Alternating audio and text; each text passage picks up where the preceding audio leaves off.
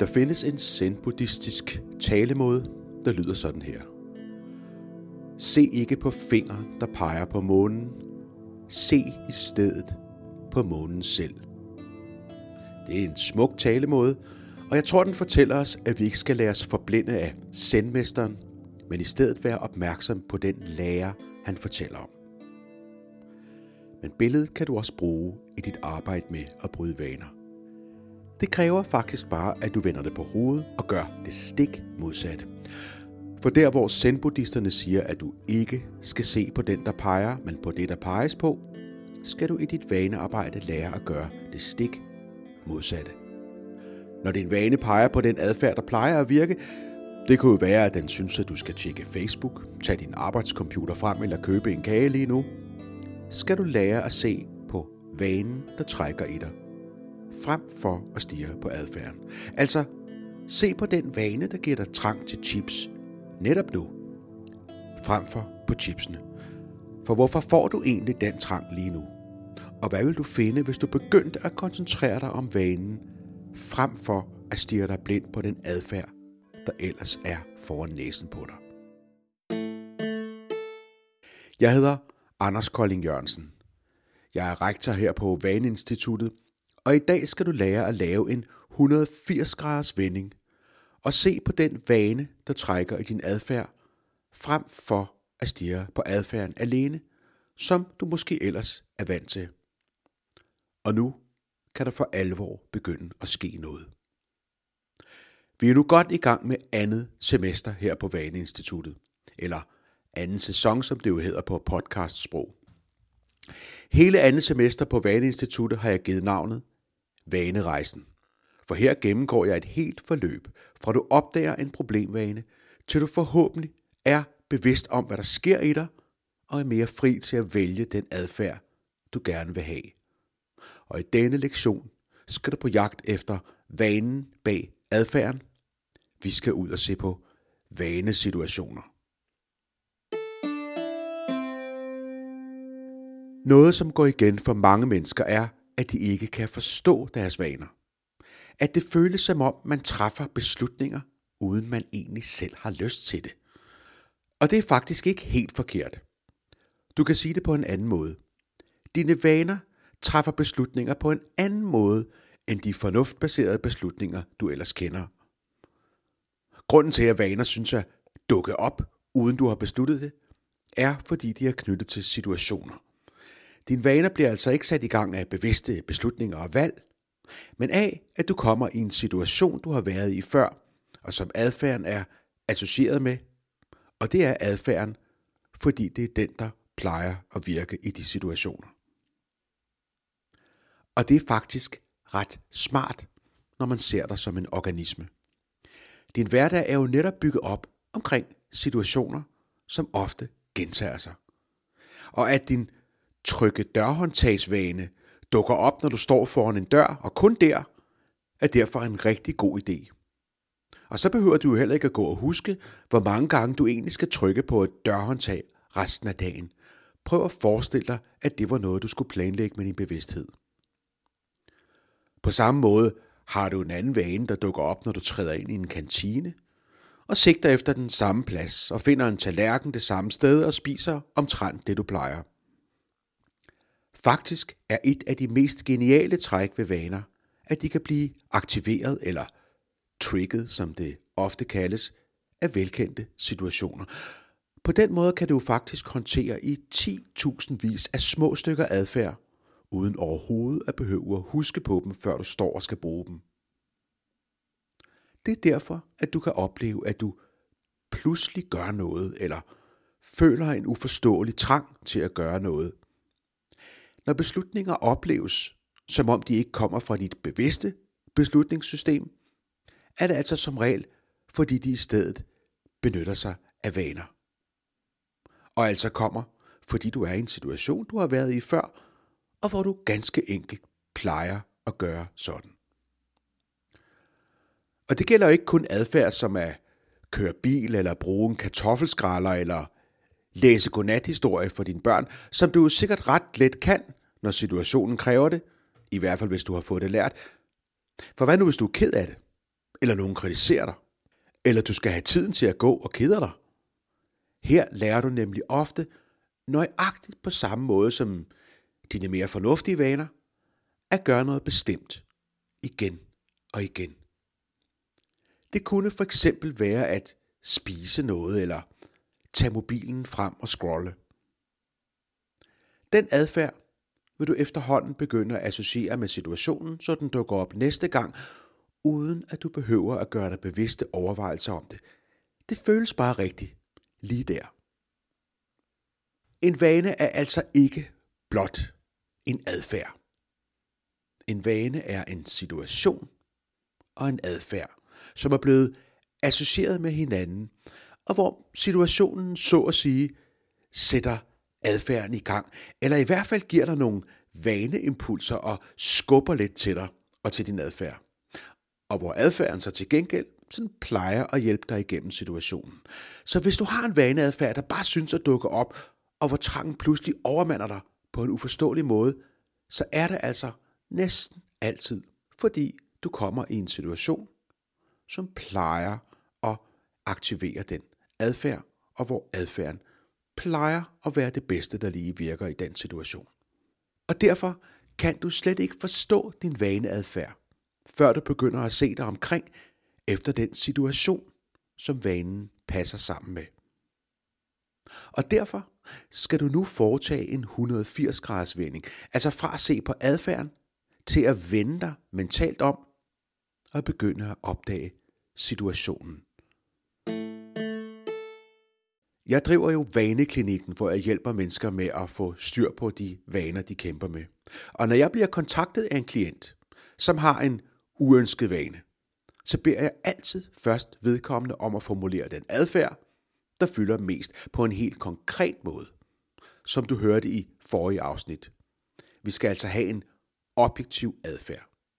At spise usundt er for eksempel ikke en klar og objektiv adfærd for, hvad er egentlig usundt. Er, gluten usundt? For nogle er det, for andre er det ikke. At spise slik er til gengæld en objektiv, klar adfærd. Enten spiser du slik, eller også gør du ikke. Og det kan så resultere i, at min klient fortæller, at han eller hun gerne vil arbejde med den helt konkrete vaneadfærd at drikke rødvin. Den overholder kriterierne for en konkret adfærd, og når vi har sådan en, foretager jeg ret hurtigt 180 graders vendingen, og i stedet for at interessere mig for rødvinen, og for eksempel stille spørgsmålet, hvorfor tror du, du drikker rødvin, eller spørger hen til, hvor meget osv., begynder jeg med det samme i stedet at prøve at spotte vanemønstret. Og det indebærer at spørge ind til situationen, som skaber vaneimpulsen og altså trangen til at drikke rødvin. Jeg spørger altså, hvornår drikker du typisk rødvin? I hvilke situationer? Og det at spørge sådan, både andre og dig selv, er et helt centralt greb, når du skal arbejde med dine vaner. Du kan ikke komme udenom det. Nemlig, at du lader være at stige dig blind på selve adfærden, som jo ellers er lige foran dig, og så nem at få øje på, og som du måske har vendet dig til at koncentrere dig om. Men at vende sig om rent mentalt, at begynde at lede efter vanesituationen og vanemønstret. Det er jo ellers så oplagt at interessere sig for adfærden, at mange mennesker tror, at det faktisk er det, opgaven går ud på. Hvis man spiser for mange chips, så er det da nærmest helt indlysende, at man nu skal koncentrere sig om chips, tænke på chips og på at undgå chips, eller spise fedtfattige chips, eller fælde alternativer til chips. Og de er jo der lige for næsten en. Det må jo være det, det handler om. Men i realiteten er det faktisk slet ikke den løsning, det virker som. Den adfærd er snarere en del af problemet. For at forstå hvorfor, skal du vide lidt om, hvad der sker med din opmærksomhed, når din vane bliver aktiveret. Altså, når du kommer i en situation, du for eksempel har lært at associere med at spise snacks. Der vil du først mærke en vaneimpuls. Øh, det er vanen, der siger, hør, nu sidder du her foran tv'et, og her plejer der at være noget, der smager godt og knaser og er salt. Og du vil typisk opleve det som en trang. Måske vanen, om jeg så må sige, hacker dit sultsystem, og får dig til at synes, at du faktisk er lidt sulten nu, selvom du ikke er. Det er de vaneimpulser, du meget let opdager, fordi de trækker i dig. Det er jo også dem, vi kender som cravings. Men der sker også noget andet, som du måske først opdager, når jeg nu fortæller dig det. Der bliver nemlig sendt nogle signaler i din hjerne, fra din striatum, som håndterer vanerne, til din frontale cortex, som håndterer din opmærksomhed. Det er signaler, der skal sikre, at det, som du nu har lært, der plejer at virke, altså her at spise snacks, og som du derfor har fået gjort til en vane, nu også har langt større sandsynlighed for at blive omsat til adfærd, altså blive gjort, end alt muligt andet. Vanen skal altså på en eller anden måde sikre, at du rent faktisk gør det, du plejer, og ikke begynder at gøre alt muligt andet. Og de signaler vil du i praksis opleve ved, at din opmærksomhed begynder at fokusere mere på chips, end på så meget andet, den kunne fokusere på lige der. Du får en slags tunnelsyn. Du får sværere ved at tænke på anden adfærd, for eksempel på at foretage dig noget andet, end i det hele taget at spise noget lige der. Og netop det, at dine vaner kan påvirke din opmærksomhed, er faktisk med til at gøre dine vaner endnu smartere. For ikke nok mere, der automatisk dukker en eller anden adfærd op, når du kommer i en situation. Du får også et tunnelsyn, som gør, at andre måder at agere på pludselig ligger der en lille smule fjernere. På den måde bruger du ikke tid på at undersøge en masse andet, end det, der plejer at virke. Så din vane virker altså nu endnu mere effektivt, når den kan begynde at fokusere din opmærksomhed på den adfærd, der plejer at virke, og ikke på alt muligt andet.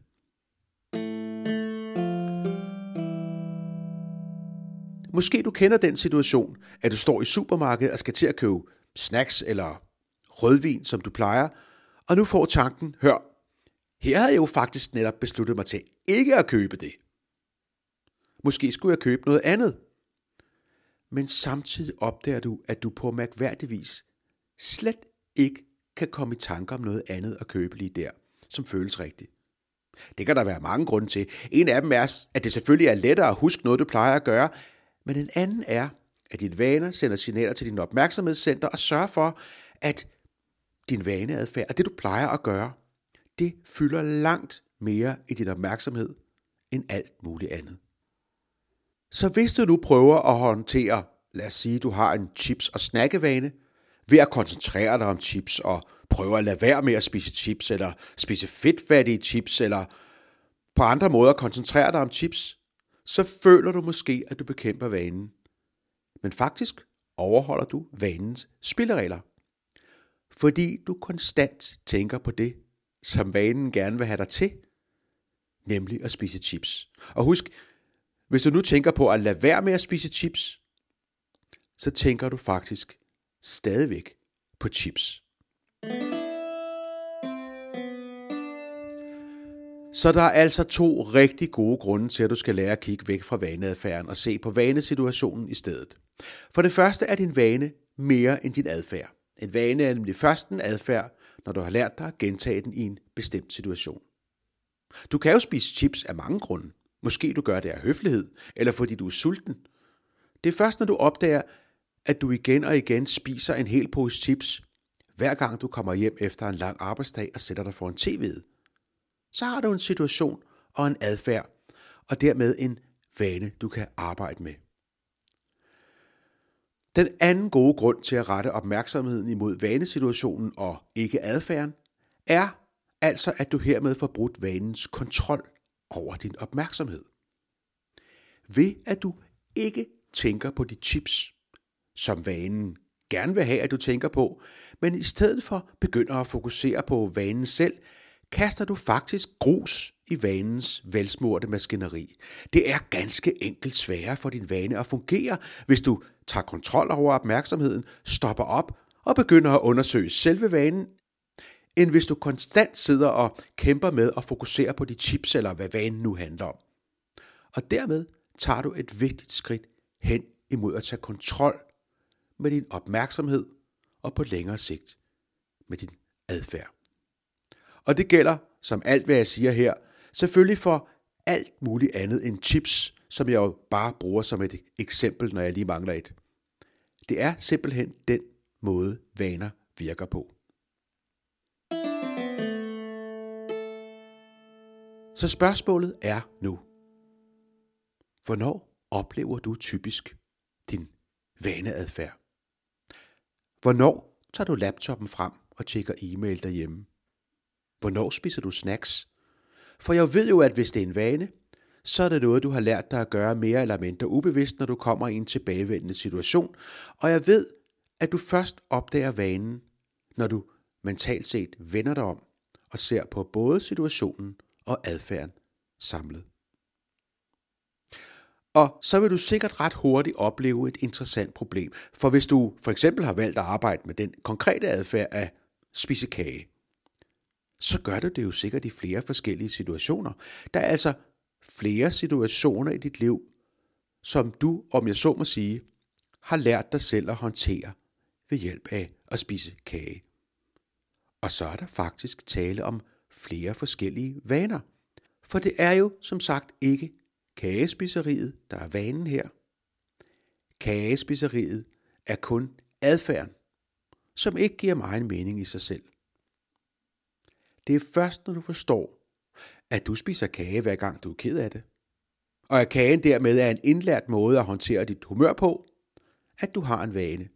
Og, og hvis du så også spiser kage, når du har glemt madpakken, så er det en anden vane, fordi den har en anden årsag og en anden situation. Og her kan arbejdet for alvor begynde. Der kan virkelig ske noget, når du får opdaget den situation, der driver vanen, og arbejder videre med den, frem for med adfærden. Man kan jo sige det på den måde, at adfærden er jo egentlig ikke dit problem. Lad os forestille os, at du drikker alkohol, hver gang du er ensom. Så er det jo ikke alkoholen, der er problemet. Det er jo ensomheden, og alkoholen er jo i virkeligheden dit bedste bud på en løsning. Og det vi skal arbejde videre med, er derfor heller ikke alkohol, fordi det bliver vi ikke klogere af. Der er ikke særlig meget psykologisk dybde i at stå og glo på en flaske rødvin. Vi skal selvfølgelig vende os 180 grader og sige, hov, nu har vi opdaget den situation, du gør det her i, igen og igen og igen.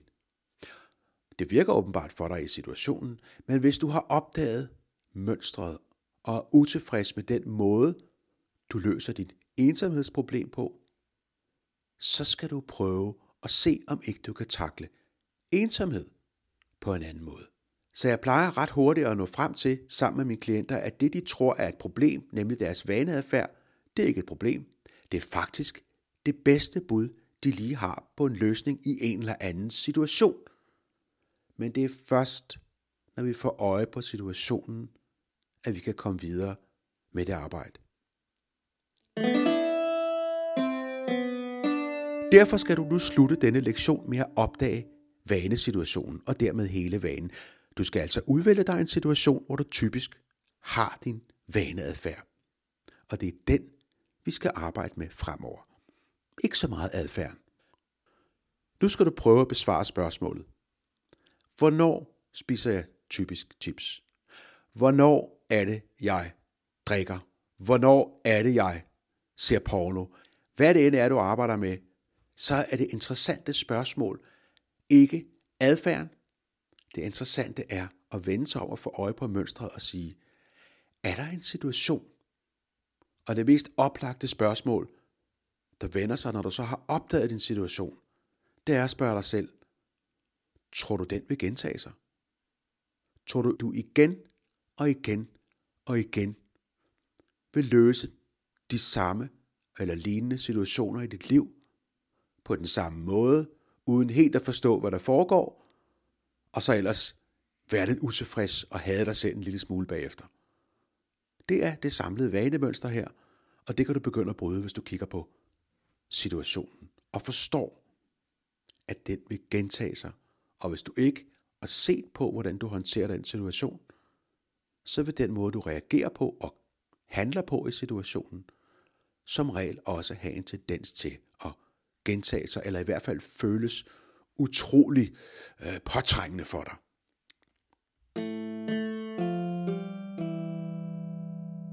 Så lad mig lige opsummere din opgave, som du har til næste gang. Du skal jo, som du hørte i tidligere afsnit, Begynd med at finde ud af, hvilken konkret vaneadfærd du gerne vil arbejde med at ændre. Husk, at din adfærd er konkret, hvis du i princippet kunne tælle eller måle den. At tjekke e-mail eller drikke rødvin er gode eksempler på en helt konkret adfærd. Men vaneadfærden dukker ikke op af sig selv, der er et mønster, og vanen bliver, om jeg så må sige, aktiveret. Du føler trang til den i en eller anden situation, og det er den, du, du skal prøve at få øje på. Og husk nu, en vanesituation skal du forstå meget bredt. I virkeligheden som alt, du på en eller anden måde kan sanse eller opleve. Så det kan være en fysisk situation, at du kommer i kantinen, men som regel er det en følelse eller en indre situation, der giver mening. Det kan være følelsen af kedsomhed, eller at du sidder alene og skal have en aften til at gå. Det kan også være en stressende arbejdsopgave, eller, eller nogle personer, du, du møder, som du måske meget gerne vil møde, eller vil undgå at møde. Og det behøver ikke at være den eneste situation, hvor du har din vaneadfærd. Bare vælg en typisk en. En, hvor du meget ofte gør det. Det er godt nok. Ikke to, ikke flere. Bare en. Du har løst opgaven, når du kan ende med en sætning, der lyder noget i retning af. Når jeg sætter mig i sofaen efter aftensmaden, spiser jeg ofte chips, og det er jeg egentlig ikke tilfreds med. Eller når jeg kommer hjem fra arbejde, og vi har spist til middag, så tager jeg ofte laptopen frem og tjekker e-mail, og det er et problem, fordi at det ender med at fylde hele min aften. Det er den vane, jeg gerne vil arbejde med.